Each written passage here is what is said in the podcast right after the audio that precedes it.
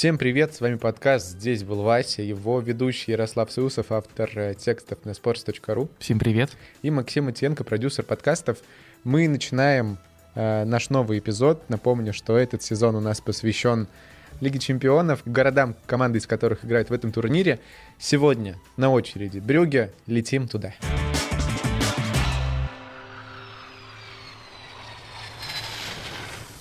Здравствуй, дорогой Максим. Привет. Ну, расскажи, где ты там залегаешь? Вау, вот это пасхалочка сразу. Э, речь идет о фильме «Залечь на дно в Брюге». Я там не залегал на дно, к сожалению, но бывал в Бельгии, бывал в Брюсселе и с удовольствием посмотрел на Брюге со всего только, что можно.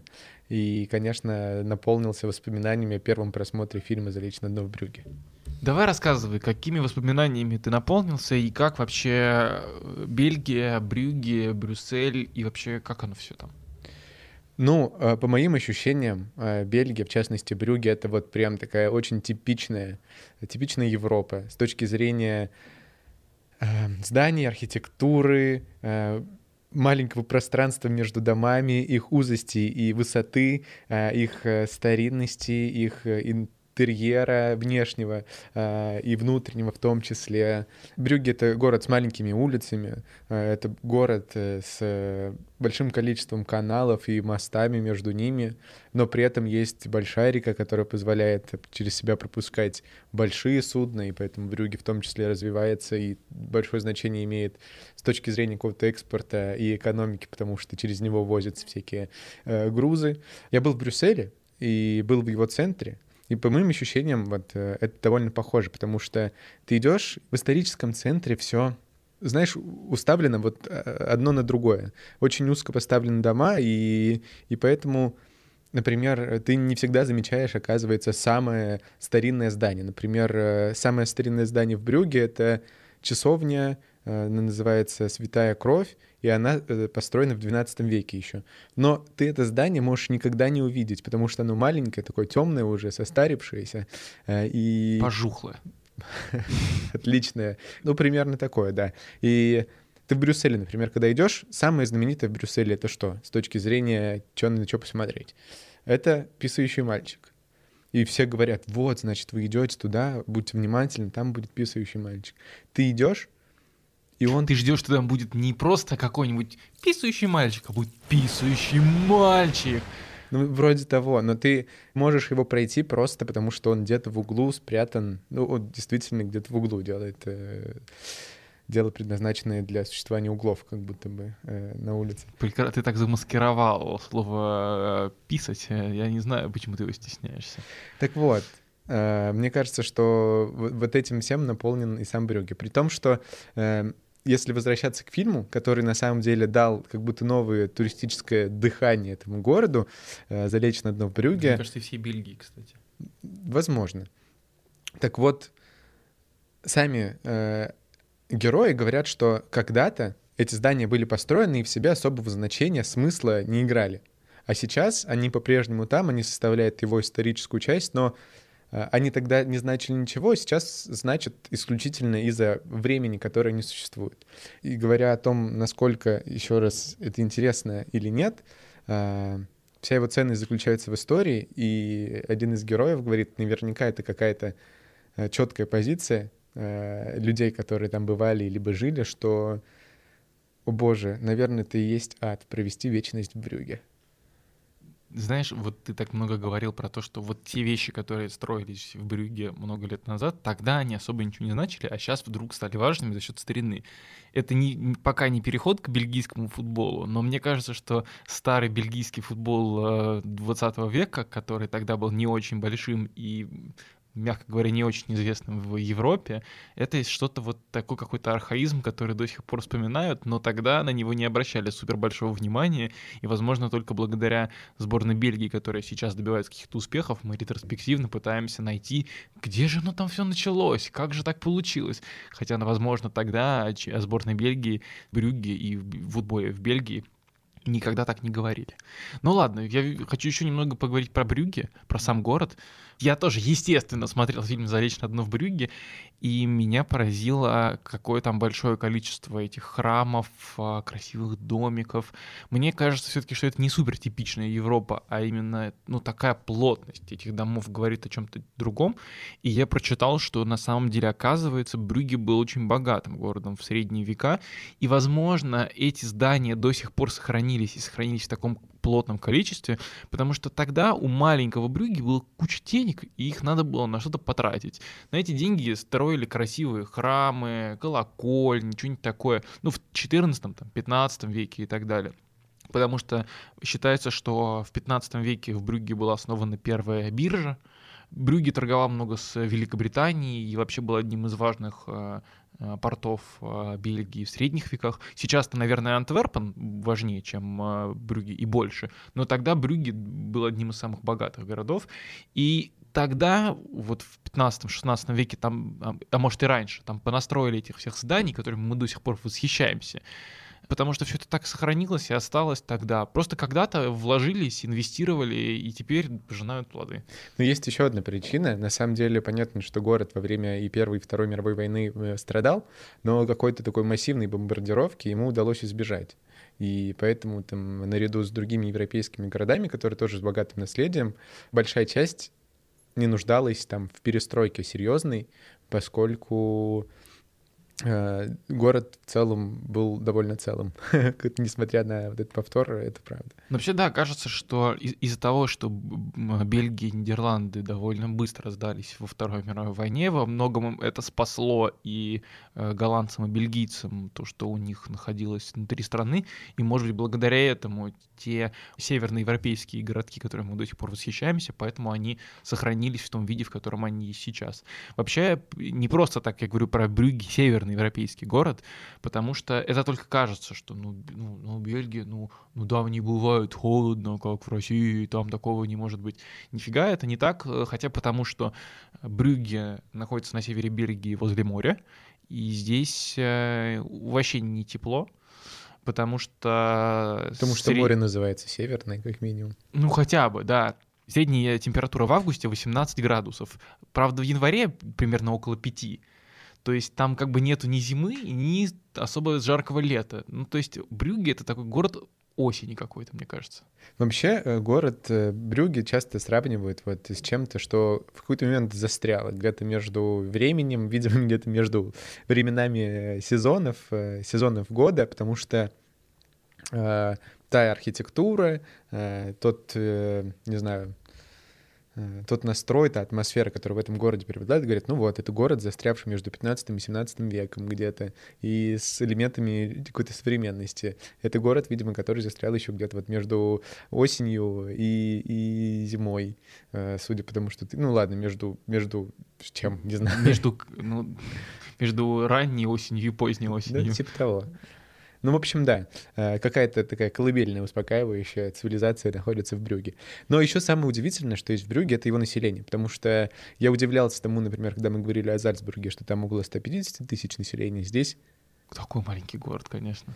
Ну, в Салихарде знаешь, сколько людей живет? Я ты знаю, а ты знаешь, ты вот пока гуглишь. А сейчас... Я думаю, 1020, кстати, да? Нет, побольше, э, около 50, может, даже уже больше. А, в Брюге живет э, чуть больше 110 тысяч э, человек. Это ну, два Салихарда. Хм, отличная математическая задача решена. В какой-то момент, когда был рассвет у этого города, там жило 200 тысяч человек. Ну, то есть, я опять же, э, я просто сравниваю с Люберцами и Балашихой, и э, чем-то еще, от чего, например, просто от Брюсселя, до, от аэропорта Брюсселя до Брюги ехать час. Это точно так же, как от аэропорта, например, э, не знаю, Внуково, Домодедово или Шереметьево доехать до вот этих э, городов, которые я перечислил. В продолжение твоей мысли про то, что Брюги — это место, в котором много чего остановилось, даже если пересматривать фильм «Завечно одно в Брюге» или смотреть, если вы не видели вдруг, то кажется одна из важных метафор фильма в том, что люди погружаются туда, чтобы немножко в себе разобраться и понять, что вообще у них происходит, тем ли они занимаются, чем они хотят или тем, чем они не хотят. Постараемся без спойлеров обойтись, но я думаю, что те, кто смотрели фильм, понимают уже, о чем мы. И, наверное, вот в этом застывшем э, немножко городе хочется разобраться про бельгийский футбол, настолько, насколько он застывший, не застывший, растущий или не растущий.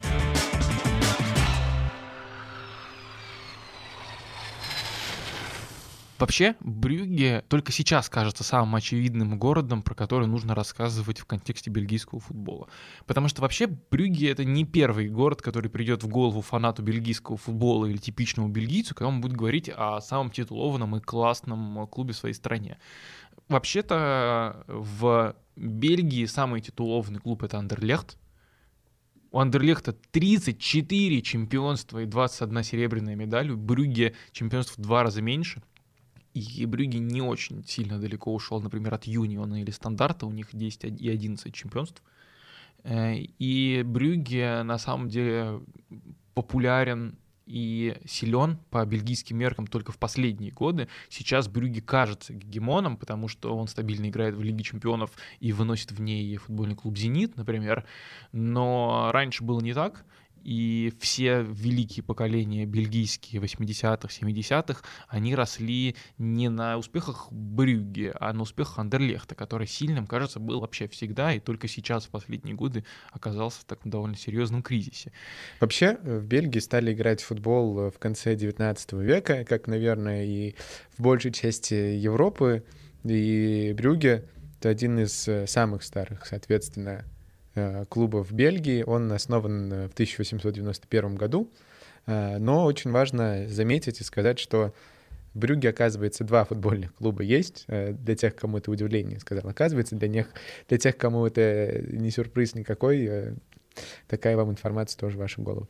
Так вот, с разницей буквально в 8 лет они образовались, и кажется, что в какие-то моменты, особенно в начале 20 века они были где-то на равных, но с тех пор как раз-таки вот эта разница не только во времени основания, но и в их положении в чемпионатах, дивизионах росла. Только больше после, наверное, 20-х годов 20 века. Ну да, с тех пор э, Андерлех стал довольно серьезно расти, Брюгге вроде бы был чуть хуже, потом ситуация менялась, причем несколько раз, потом добавлялись другие клубы. Ну, э, на самом деле все это, конечно, очень здорово и интересно, но по факту бельгийский футбол никогда не был топовым на Европе, по, по европейским меркам. Э, главные достижения э, бельгийских клубов вообще в истории — это э, победы Мехелена и Андерлехта в Кубке обладателей кубков и победа Андерлехта в Кубке УЕФА и финалы Брюгге. Брюгге выходил в финал Кубка УЕФА и Лиги чемпионов. Да, это неплохие достижения, конечно, но сравнивать это с, со соседней Голландией, с Францией, Португалией, Англией или Германией очень странно, потому что Бельгия маленькая страна, э, всего 10 миллионов населения сейчас, да и бельгийский футбол никогда не был очень большим. Поэтому э, вся старая история би- чемпионата Бельгии, она немножко для нас, для российских болельщиков, ну точно в тумане, потому что э, вряд ли кто-то тогда в 70-х гордился, что вот наш, э, наша киевская «Динамо» обыграла бельгийский клуб Андерлехт. Вряд ли это было бешеным поводом для гордости, а вот это же в, в отличие от победы над каким-нибудь Ливерпулем э, или Наполи. Поэтому и сейчас победа над каким-нибудь Брюгге не должна была бы восприниматься как бешеный успех. Правда, не всегда у российских клубов и Брюгге получается победить. Поэтому, наверное, и стоит поговорить о том, что произошло с бельгийским футболом. И Брюгге такого, что вот если 30 лет назад победа над ним не была чем-то удивительным, а сейчас э, это недостижимая цель.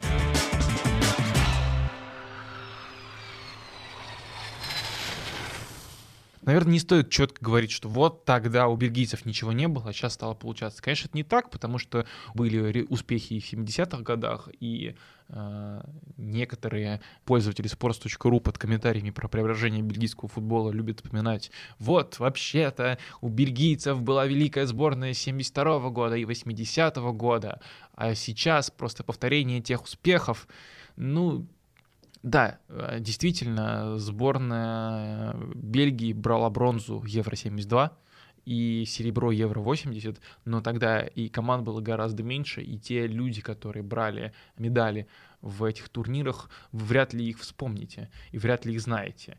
Даже если вспомнить э, Брюги, который выходил в финал Лиги чемпионов 78 года, да, Брюги выходил в финал Лиги Чемпионов, э, вы, скорее всего, не вспомните там ни одной фамилии, потому что те, кто выступал в Брюге в 70-х, 80-х, это были реальные игроки внутреннего пользования, которые почти всю карьеру прошли в бельгийском чемпионате, а тогда, в 70-х, 80-х, в СССР про бельгийский чемпионат вряд ли кто-то вам мог что-то рассказать. Ну, просто обратите внимание на звезд Брюге 70-х. Йенсен, Бастейн, Скригер, Лекенс, Майес, Кроллс, Вандерейкен, Дикубер, Симеон, Кю, Сёренсен. Кажется, самым выделяющимся в том составе Брюги был главный тренер Эрнст Хаппель, правда, он австриец. Он, правда, выдающаяся личность для Австрии. В честь него назван, например, главный стадион всей Австрии в Вене на котором сейчас играют Рапид и Аустрия, но в Брюге тогда звезд не было. Ну, просто для сравнения, против Брюги тогда играл Ливерпуль с э, Кенни Далглишем, э, Грэмом Суннесом и Аланом Хансеном, которых вспоминают до сих пор, уже 40 лет спустя. И главные вообще звезды бельгийского футбола, наверное, это Ян Кулеманс и Франки Вандер Эльст. Э, почему они? Потому что этих людей великий Пеле включил в список FIFA 100, а, он составлял список лучших футболистов в истории э, футбола, которые были живы на тот момент, и включил этих двух бельгийцев. Оба они были неоднократно футболистами года в э, Бельгии, им оба легенды Брюгге. Кулеман сыграл с э, конца 80-х до начала 90-х, а Вандерельс играл в 80-х и в конце 90-х. Но эти имена вряд ли всплывают в разговоре простого болельщика, так же, как, например, Кевин Дебрюйне или Тибо Куртуа. А, просто потому, что тогда, в 80-х, в 70-х, все лучшие бельгийцы играли в маленьком чемпионате Бельгии добивались локальных успехов. А сейчас изменился и футбол, и уровень э, спортсменов, которые в Бельгии выступают, и все они сейчас выступают э, в топовых лигах, и они все на слуху, выступают за сильнейшие клубы. И мы в любом разговоре можем э, вспомнить 5-6 фамилий игроков сборной Бельгии. Не думаю, что в 80-х на советской кухне это было возможно. На самом деле еще очень большую роль в осознании каких-то проблем э, сыграл, э, сыграли 90-е и начало 2000-х тогда э, на Сначала на чемпионате Европы 96 э, бельгийцы плохо выступили и как бы начали осознавать проблему. Потом на чемпионате мира 98 года они э, сыграли, набрать только три очка, ни разу не выиграв в группе, которая была, в общем-то, э, проходимая. И тогда никого нельзя было выделить э, особенно, там, за исключением разве что полузащитника, который два положил Мексике. Его имя Марк Вильмотс, и тогда он был еще заметен э, в составе той сборной. Через два года на сборную Бельгии была положена миссия надежды, потому что это был э, домашний чемпионат Европы, который они проводили вместе с Голландией, но э, сборная Бельгии поставила рекорд. Впервые сборная, которая проводит домашний турнир у себя, не вышла в плей-офф. И тогда осознали, что нужны какие-то реформы, и, в общем-то, тогда было очень много внимания уделено детским академиям, и, видимо, вот оттуда и с тех пор э, появилось э, узнавание вот этих фамилий, имен бельгийских футболистов, которые у нас сейчас в головах существуют. Например, в качестве доказательства и одной из интересных мыслей детям запретили отбирать мяч в подкатах и ну, в стыках, как бы, когда ты играешь напрямую, поскольку это считается, что ну, когда ты играешь на перехватах, когда ты сопровождаешь соперника, это э, повышает уровень твоего мышления на поле, э, именно мышления, а не грубой физической силы. Вот, и таким образом, вот, например, э, была решена вот такая задача.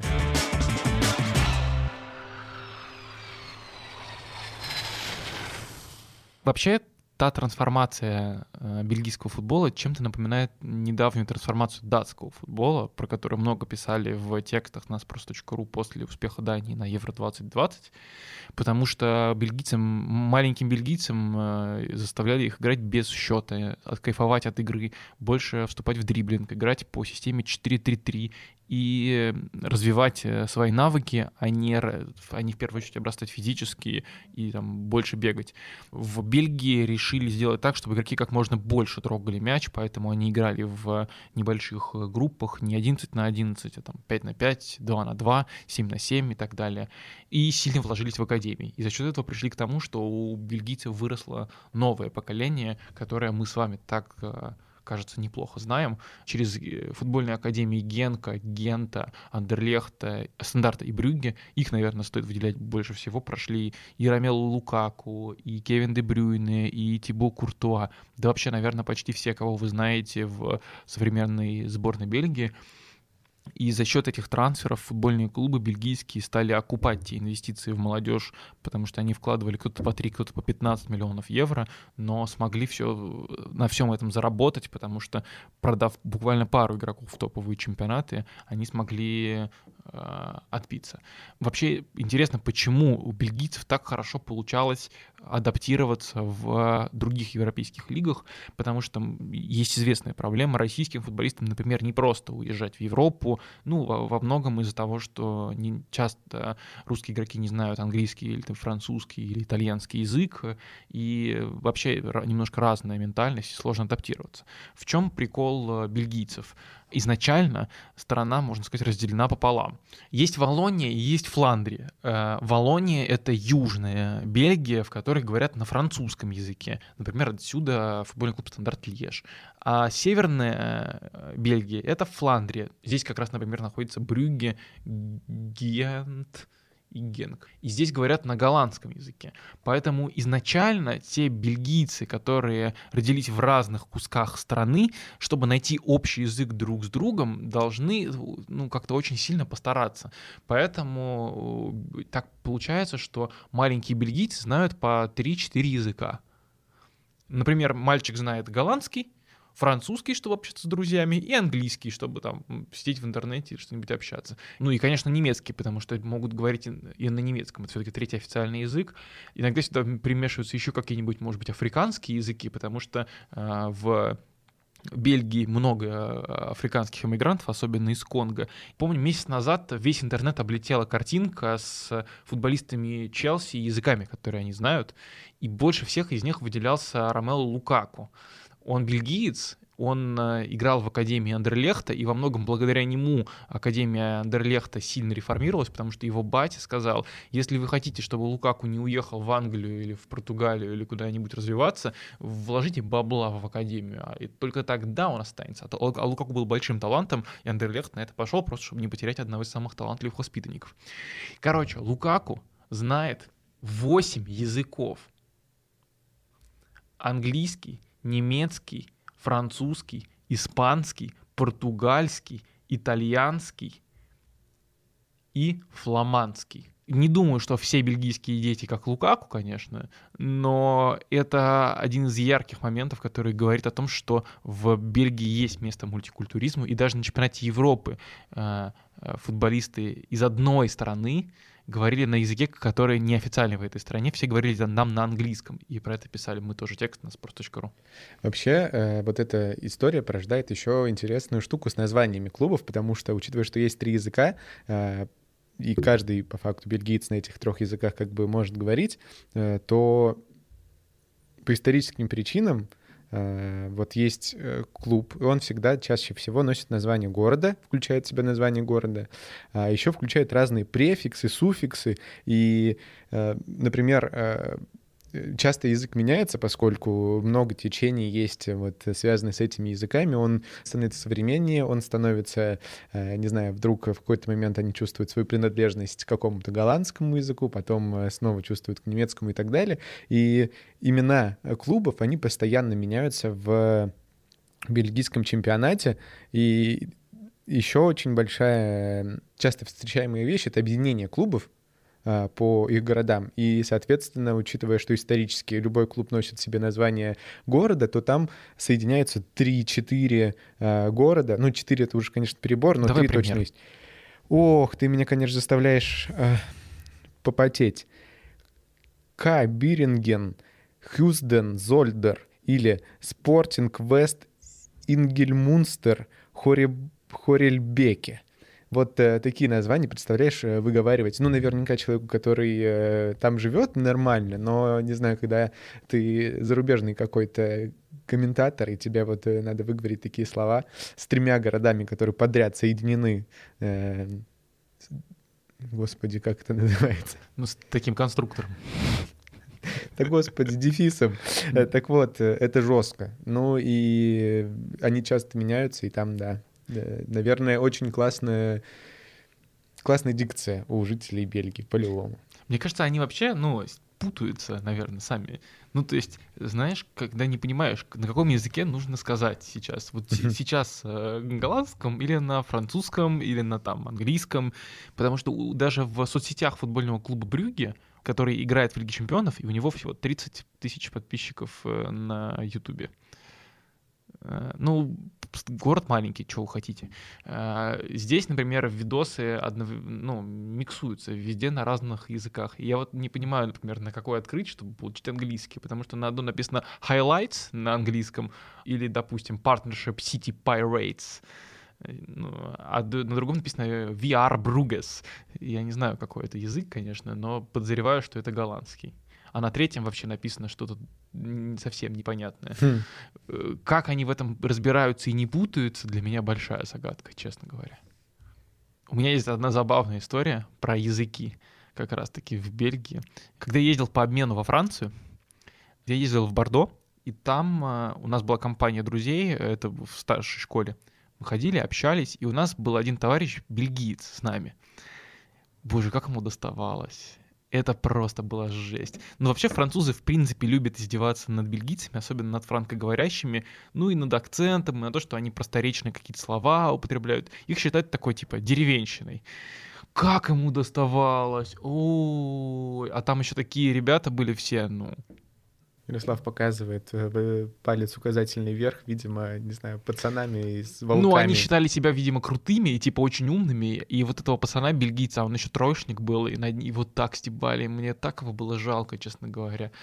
Э, Ну, то есть он что-нибудь сделал, они такие, да, забей, он бельгиец. И так было во всем. Ну, возможно, поэтому к бельгийцам э, до сих пор относятся немного несерьезно. Я слышал даже одну версию, что в российские клубы и во многие вообще стараются не брать э, футболистов из чемпионата Бельгии, но особенно африканцев, потому что, ну, что там они в Бельгии, там, ну, наиграли, что их брать в Россию или там в Англию, у них ничего не получится, это же чемпионат Бельгии. Такое немножко снисходительное отношение ко всему, что там происходит. Ну, на самом деле, мне кажется, у них есть очень много э, сдерживающих факторов и понятных ситуаций, где на каком языке говорить, потому что в качестве примера э, Брюге, тот клуб, о котором мы сейчас говорим, не единственный футбольный клуб в этом городе. А, Есть еще один футбольный клуб, который называется э, Серкель Брюге, про него мы уже э, рассказывали, но вот здесь есть четкое правило во всей э, как бы бельгийско, франко и нидерландоязычном обиходе, всегда э, говоря о как бы более титулованном клубе, о котором мы сейчас так долго говорили, надо всегда добавлять клуб. А Серкель Брюге вот так и произносится, и для этого они а, вот такими э, определенными, мне кажется, маркерами пользуются во многих э, своих условиях и ситуациях. А говоря о Серкельбрюге, раз мы уже о нем заговорили, э, из интересного, что можно сказать о его современной э, истории, это тот факт, что они подписали э, такой договор и соглашение по сотрудничеству с футбольным клубом Монако. Это случилось вот э, не так давно, э, кажется, в 2018 году. Это случилось пару лет назад, и за пару лет, по сути, Серкой Брюгге стал таким мини-фармом футбольного клуба Монако. Здесь раскрывались, э, здесь сюда, от- мне кажется, пачками отправляют тех молодых, э, кто не может получить практику в нормальной лиге, типа лиги, лиги 1, типа Франции. И поэтому в Серкой Брюгге, одном из аутсайдеров э, чемпионата Бельгии, эти парни играют, пробуют, и потом возвращаются, наверное, в Монако, ну или просто разъезжаются по чуть более именитым клубам. Серкль Брюги такой очень характерный клуб для чемпионата Бельгии, потому что большая часть бельгийских клубов — это это инкубаторы. Здесь э, собирают пацанов со всего мира, Европы и отовсюду. Не просто так здесь говорят на разных языках. Это помогает всем адаптироваться, вливаться в общую культуру, где-то что-то подучить и узнать, и лучше подготовиться к э, другим лигам в этом очень помогает стратегия Брюги, потому что Брюги один самый успешный финансовый клуб э, э, Бельгии. Его бюджет годовой примерно около 90 миллионов евро. Для сравнения, у Андерлехта, который второй, у него где-то миллионов 50, наверное. И Брюгге э, очень правильно строит себя э, с точки зрения будущего и стратегического развития. Они строят стадион, э, при этом они на него накопили сами. Э, они продают, стабильно с плюсом продают игроков, и если и они могут жить и без этих продаж, потому что те статьи, которые обычно расходные в бюджете, например, на медиа или там на коммуникации, в Брюгге это профицитная история, потому что директор по развитию бельгийского клуба рассказывал э, в интервью Спортсу, что рекламный отдел и пресс-служба здесь работают в плюс, они подписывают спонсорские контракты и рекламируют местных производителей. Э, здесь э, вкладывают деньги в науку. Например, у Брюги создал кафедру э, в университете, которая изучает, как бы клубу можно было бы лучше работать и что делать можно лучше. Только недавно Брюги построил тренировочную базу за 15 миллионов евро. Ну просто для понимания. Да и сама бельгийская лига очень сильно растет, потому что контракт чемпионата Бельгии телевизионный больше 100 миллионов евро. Даже новый могучий телеконтракт РПЛ, который недавно подписал с Матч ТВ, меньше. Поэтому у РПЛ пока даже близко нету шансов догонять бельгийский чемпионат по уровню доходов.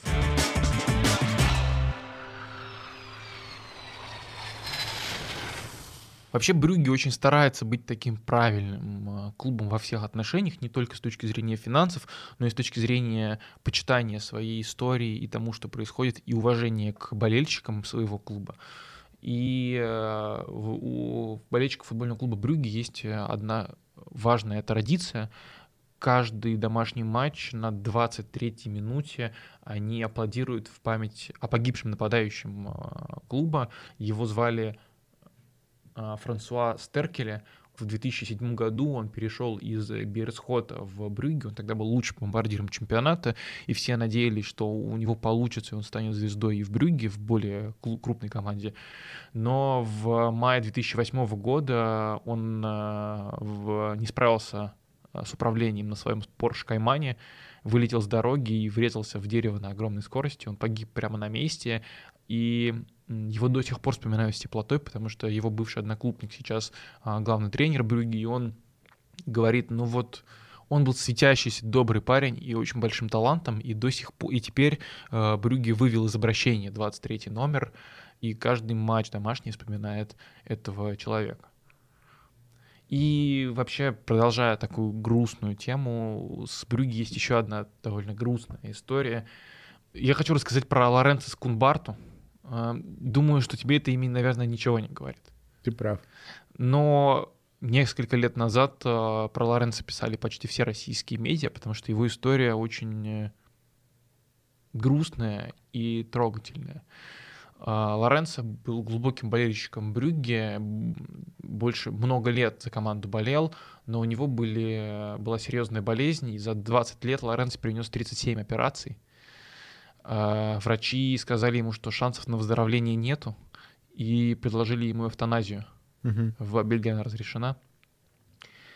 Вот э, Лоренцо согласился, но перед этим попросил э, о последнем желании. Его последним желанием было последний раз увидеть э, победу Брюги.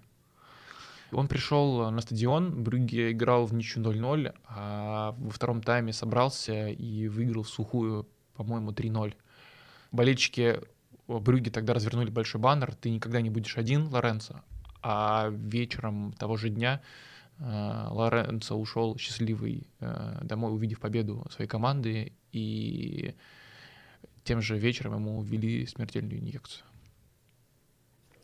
Но чтобы не заканчивать на такой грустной ноте, хочется сказать, что Брюгге очень старается объединять не только своих болельщиков, но и болельщиков других команд, понимая, что Надо жить добром, э, теплом и всем хорошим, а не злом.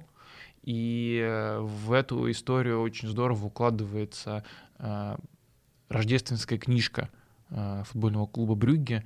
Мне кажется, что это одно из вообще величайших творений футбольных клубов, которые я когда-либо видел. В прошлом году Брюгге выпустил потрясающую детскую книжку.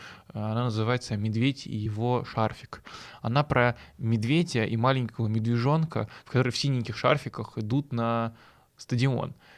Но они не могут пройти до стадиона. Они встречают по пути зебру, ну, она болеет за Шарлеруа, это символ Шарлеруа. Они встречают зайцев, орлов и другие символы разных клубов, и они все так смотрят на, друг на друга со злобой, ну, потому что все-таки болельщики разных команд. А потом все вместе подходят к мосту. Но моста нет. И чтобы дойти до стадиона, нужно как-то перебраться, а перебраться не на чем. Все начинают злиться, кричать, драться друг с другом. Кто первый пойдет, кто как будет делать, не могут решить, что сделать и как. А потом папа медведь предлагает всем, а давайте мы все вместе свяжем наши шарфики и по ним переберемся на другую сторону обрыва и вместе пойдем на футбол. И все звери э, связали шарфики и сделали это. И таким образом э, Брюгге хочет показать и детям, и взрослым, что какая бы ни была сильная вражда между клубами, но друг без друга мы не сможем никак сделать этот мир немножечко лучше. Вот так наш подкаст э, перебрался в категорию аудиокниги. Э, мы оставим ссылку на эту красочную, э, действительно очень красивую работу в нашем тексте и в описании, где вы нас смотрите или слушаете. А еще есть на самом деле то, что объединяет еще один мостик между Россией и Брюги, это Владимир Габулов, который успел поиграть э, за Брюги. Он э, подписал 2 января 2018 года контракт на полтора года, съездил и поиграл э, в Бельгии. Не сказать, что Э, получилось очень хорошо, но и сам Габулов не утверждает, что получилось плохо. Он сыграл не так много матчей, он не смог закрепиться в основе после там э, нескольких первых игр. Э, он пропускал в первом же матче оба гола, пропустив там в первой половине встречи. Он пропускал в первых четырех матчах он пропустил вообще 9 голов, но когда Габулов давал интервью российской прессе, он говорил, что там в целом такой футбол, где, э, говорит э, Габулов, такой чемпионат, где вот сосредоточены больше на, э, на просто на ворота, э, на э, как-то ударить, забить, попасть и так далее. Э, удобная и... отмазка, мне кажется. Удобная, но э, если посмотреть там э, какие-то хайлайты, я уж не знаю, как вы будете их гуглить, но там видно, что действительно очень часто ошибаются защитники, причем Габулов не говорит, что... Мне очень понравилось, потому что ему говорят, а, это все защитники. Он говорит, да нет же, просто вот не получилось сыграть. В целом уровень футболистов там довольно хороший. Но он сказал, что он продолжает смотреть, следить за Брюге и говорит, ну, вот они пропускают там один-два удара по воротам, створ, либо в целом ударов, и это все равно приводит к голу. Так что э, Габулов сам вины в этом большой своей не видит, но тем не менее говорит, что да, надо и стремиться к большему. Но, наверное, приятная такая а, увеселительная поездка в Европу случилась для Владимира, с чем мы его поздравляем. Мне кажется, что Владимир вообще кайфанул в тот год. Вообще Владимир подписал контракт, на, может быть, и на полтора года, но отыграл он полгода в э, Брюгге. Полюбовался красивыми видами, Э, классной архитектурой, каналами, сыграл 10 матчей и пропустил 21 гол. При этом у него был только один сухарь. Ну, поиграл, повеселился, тоже неплохо. А после этого он еще и съездил на чемпионат мира э, в России. И посидел там третьим вратарем. И вышел в э, четвертьфинал э, чемпионата мира. Теперь, когда мы обсудили э, взаимосвязь э, современную России и Бельгии, давай перейдем э, к нашему гостю, Э, и расскажем про него чуть поподробней. Да, сегодня с нами будет главный любитель бельгийского футбола в России, а еще фанат футбольного клуба Эйбар Артем Прожога. Он ведет блог на sports.ru.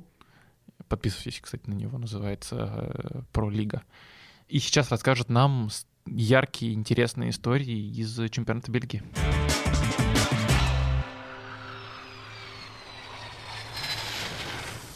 Артем, привет. Привет.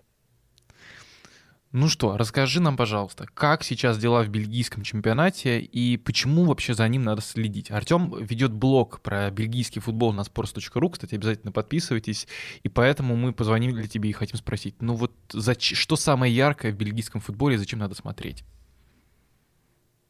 Спасибо за промо. Блог называется «Про Лига», так же, как и чемпионат Бельгии. Мне кажется, в этом сезоне ответ на этот вопрос. У меня-то их много, поскольку я уже несколько лет слежу. Но главный ответ, наверное, уже напрашивается по таблице, потому что сейчас, после 15 туров, по-прежнему лидирует команда, которая летом вышла в высшую лигу. Это Юнион. И это фантастика. Все замерли в ожидании еще одной футбольной сказки наподобие Лестерской. И, видишь, она случится, хотя загадывает, конечно, рано. Уже бельгийские медиа начинают опросы проводить, видите ли в июне он чемпионом или нет.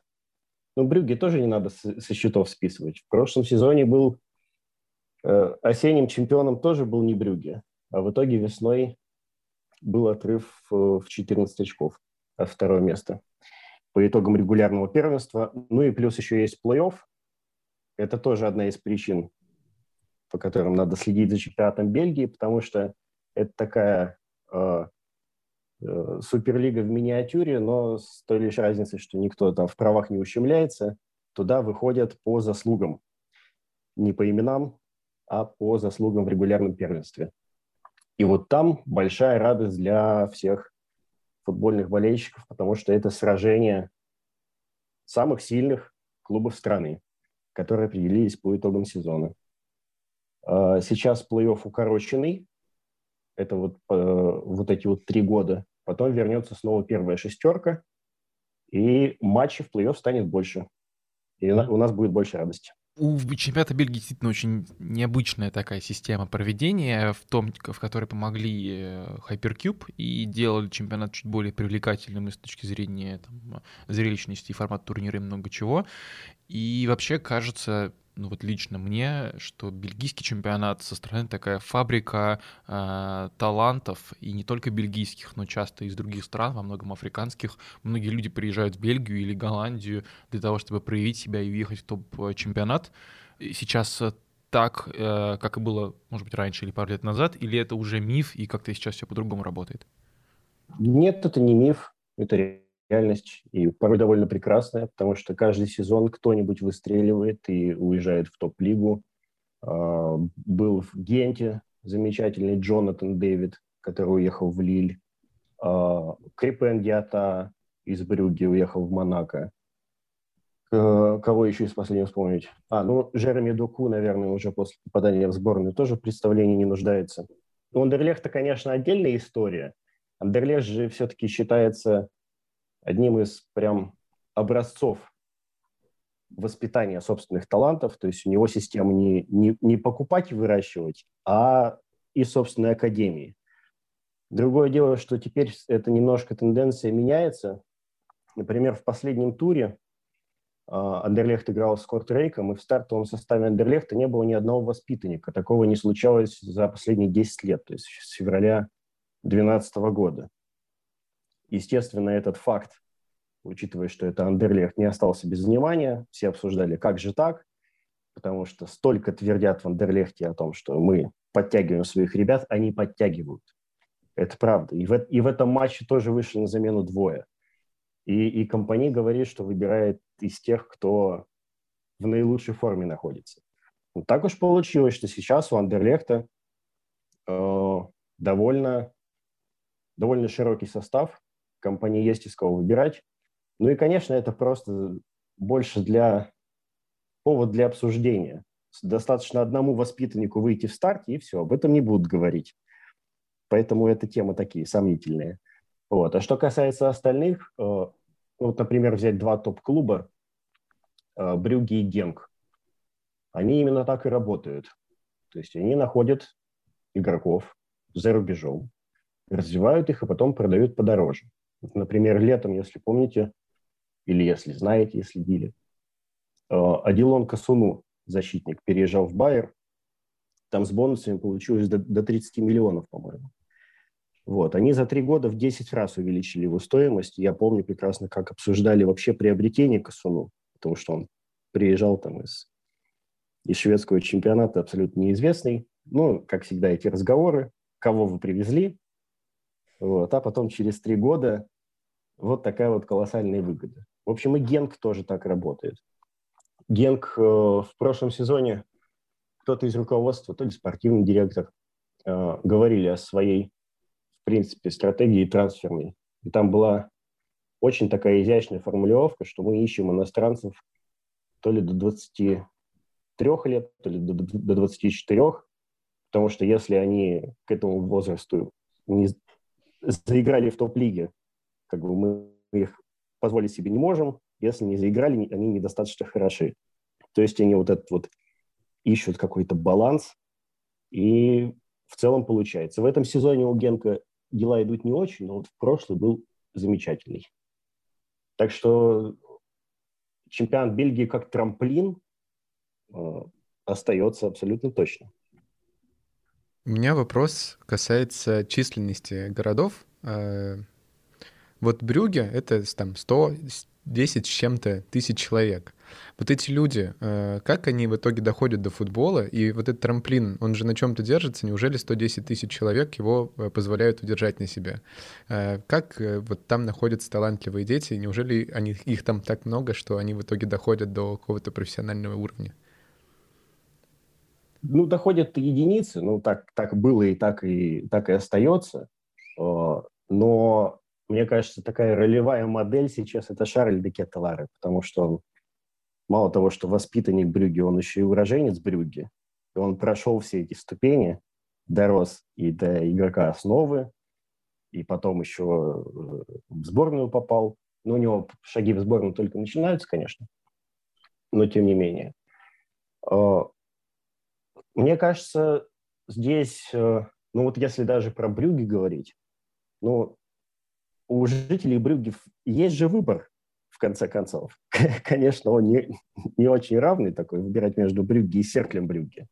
Но, тем не менее, находятся такие, кто выбирает вот эту вторую э, дорожку, потому что в основу Серкля все-таки попасть попроще. Но там тоже есть э, такой момент, что в последние годы, когда у Серкля появил, э, он перешел под крыло Монако, э, в Серкле очень много играло арендованных футболистов, и это, конечно, возмущало местных, что ну, ну что мы за вторая команда Монако такая. Вот сейчас они потихонечку начинают от этого отходить. Вот. Ну и плюс, если говорить о численности населения, ну, понятно, в крупных городах там конкуренция повыше. Вот взять, например, Эйпин, который не так давно, буквально там месяц назад, лидировал внезапно в чемпионате Бельгии. Очень хорошо стартовали. В Эйпене, э, по-моему, 20 тысяч человек. Это еще меньше, чем в Эйбере, в моем любимом. Там хотя бы 27. в Эйпене вообще еле-еле двадцатка набирается. Вот они на, на востоке страны. А, и вот тоже наблюдаешь за, за тем, сколько вообще воспитанников, это возвращаясь к теме там, того же Андерлехта, а, в любой команде очень мало. Все-таки, поскольку бельгийские клубы не ограничены в этом смысле лимитами в чемпионате, там просто глобализация вовсю. То есть есть Сент-Трюден, в котором выходят по 4-5 японцев, ну, потому что у них там спонсорские соглашения. В плане воспитанников, например, в прошлом сезоне после Андерлехта был а, одним из таких ведущих вообще Васлан Беверин. Но у них и финансов в целом нету, не было на тот момент. Васлан Беверин в итоге вылетел. А, так что привлечение воспитанников скорее вынужденная мера в данном случае. Но вообще, если смотреть на составы, то их не так много. Вот сейчас Серкаль Брюги как раз, поскольку туда как-то пробиваться проще, у них другая, в принципе, стратегия относительно Брюги. Вот они сейчас делают ставку. У них э, по 5 шесть человек, ну, шесть это, конечно, по праздникам, но, тем не менее, выходит своих. Вот за этим приятно наблюдать. Это, это вот такая вот разительная перемена, потому что Серкаль Брюгге от клуба, который просто был Монако в миниатюре, он постепенно переходит, ну, даже не постепенно, а, в принципе, довольно резко, к к основному такому представителю команды с воспитанниками. Расскажи, пожалуйста, про самые значительные команды в бельгийском чемпионате. Э, кто сейчас идет на первых местах и что о них нужно знать человеку, который ничего ни разу не слышал о чемпионате Бельгии? Мы, в принципе, можем по, э, по таблице пойти, да, сверху вниз. Ну, про Юнион понятно. Это футбольная сказка. Команда из второго дивизиона выходит э, в высшую лигу и продолжает там лидировать, имея... Это просто история манибола, потому что они за копейки собрали команду, и это все работает. На sports.ru есть замечательный текст про то, как Юнион собирал себе состав. Почитайте, очень советую. Перейдите по тегу Юнион. Антверпен – одно из э, открытий последних лет. Еще шесть лет назад их не было в высшей лиге, но потом они занимали места в плей-офф, выиграли Кубок Бельгии и теперь уже могут по праву называться топ-клубом. А, с Брюгге все понятно. Один из самых титулованных клубов, самый влиятельный клуб, один из самых успешных. А, ну и, конечно, за Брюгге приятно следить. За ними можно начинать следить, по крайней мере, в Лиге чемпионов, потому что там все-таки результаты есть хорошие. Мехелен – команда с наиболее таким стабильным прогрессом и стабильность – это прям про Мехелен. Стабильность и характер.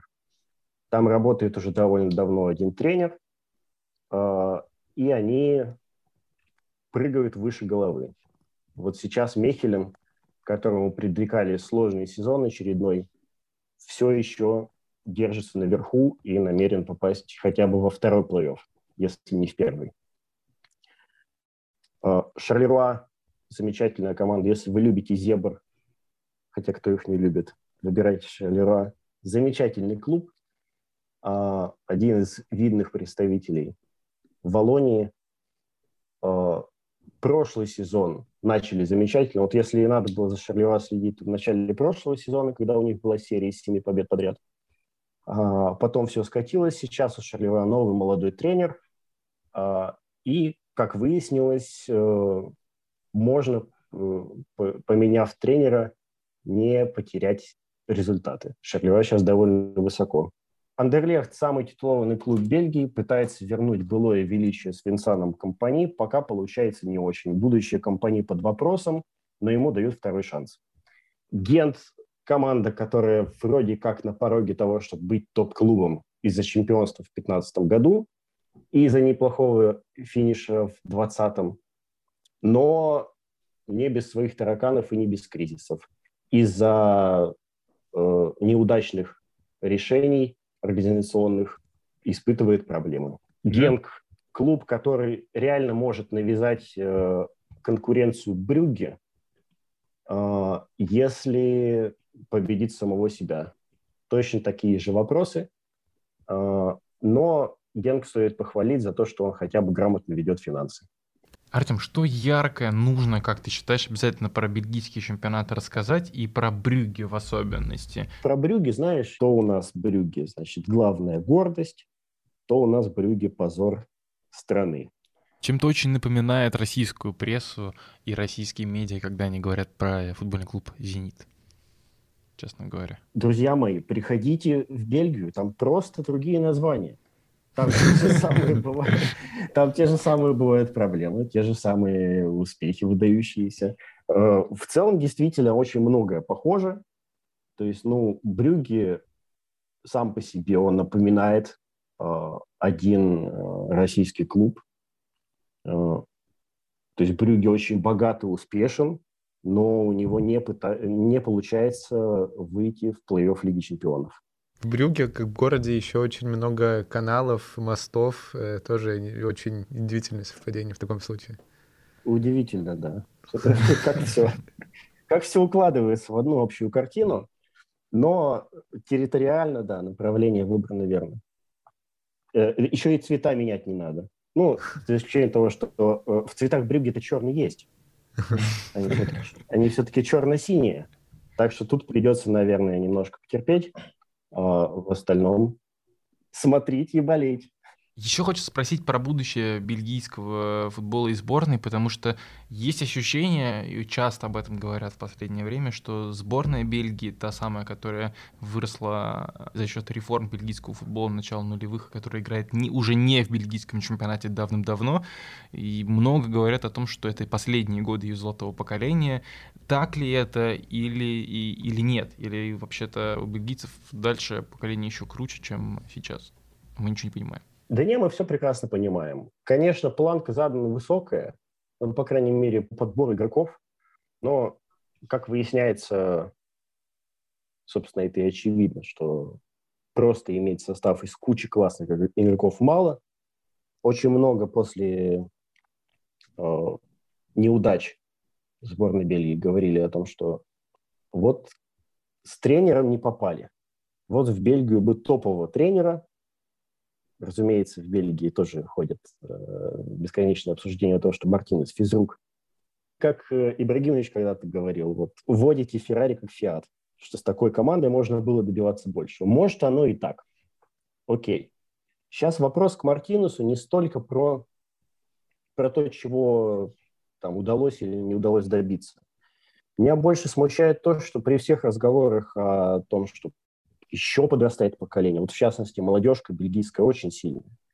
И, и хочется уже увидеть, и в принципе уже нужно э, подтягивать игроков. Но вот меня удивило, например, что когда сборная Бельгии вот тут э, обеспечила себе недавно выход э, на чемпионат мира, э, мы не увидели в составе никого из тех, кто мог бы уже в матчах, где ничего не решается, э, мог бы выйти. То есть Мартинес, он в этом смысле пока что пытается на двух стульях усидеть. То есть он в заявку сборной вызывает игроков, которые так или иначе себя проявили в чемпионате Бельгии. Вот, например, Данте Ван Зейр из Юниона.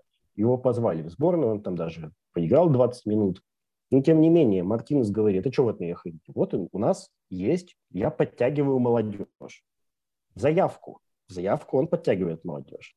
Состав остается прежним. Состав скоро состарится и ничего не добьется. Сборная Бельгии пропадет. Я абсолютно не верю в то, что сборная Бельгии чего-то добьется на чемпионате мира. Надеюсь, что ошибаюсь. Вот, это что касается сборной. Ну да, золотое поколение это, это его закат. Могли бы в качестве утешительного приза выиграть вот этот финал четырех Лиги наций. Тоже не вышло.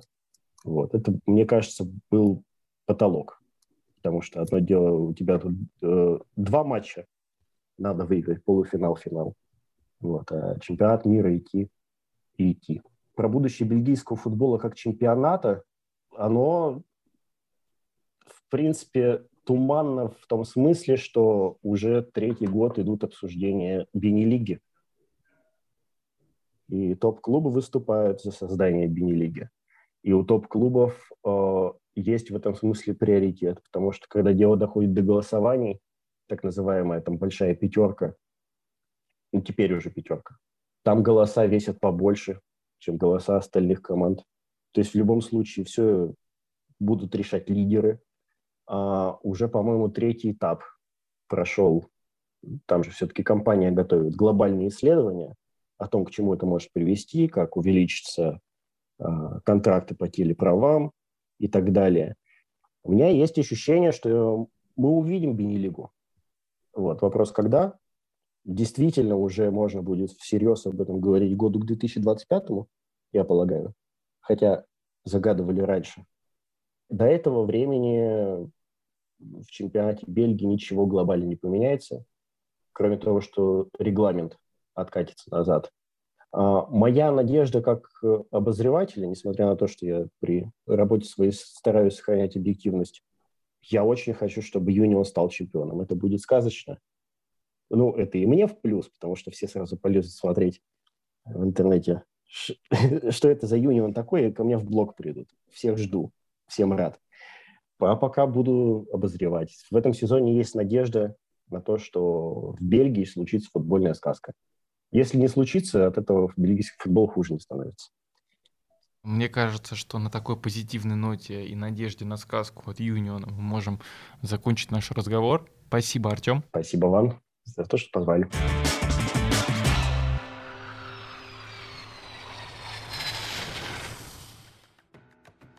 Это был Вася, был он в Брюге. Э, вот такой вот эпизод получился. Опять думали, что рассказать будет немного э, чего, а рассказали вот уже на столько времени. Спасибо, что вы с нами, спасибо, что слушаете нас на удобных для вас платформах, на Apple Podcast, на Яндекс Музыке, на Google Podcast, на Spotify, слушайте нас на YouTube. Обязательно ставьте нам э, пальчики, звездочки, комментируйте и делайте наш подкаст таким образом еще лучше. Да, еще обязательно послушайте наши предыдущие выпуски, потому что Вася был не только в Брюге, а Вася был уже в Мальме, Стамбуле, Лиссабоне, Париже и по Империи Red прокатился. Да-да, проверьте там по ссылочке по, чуть подальше. Всем спасибо, пока. Пока.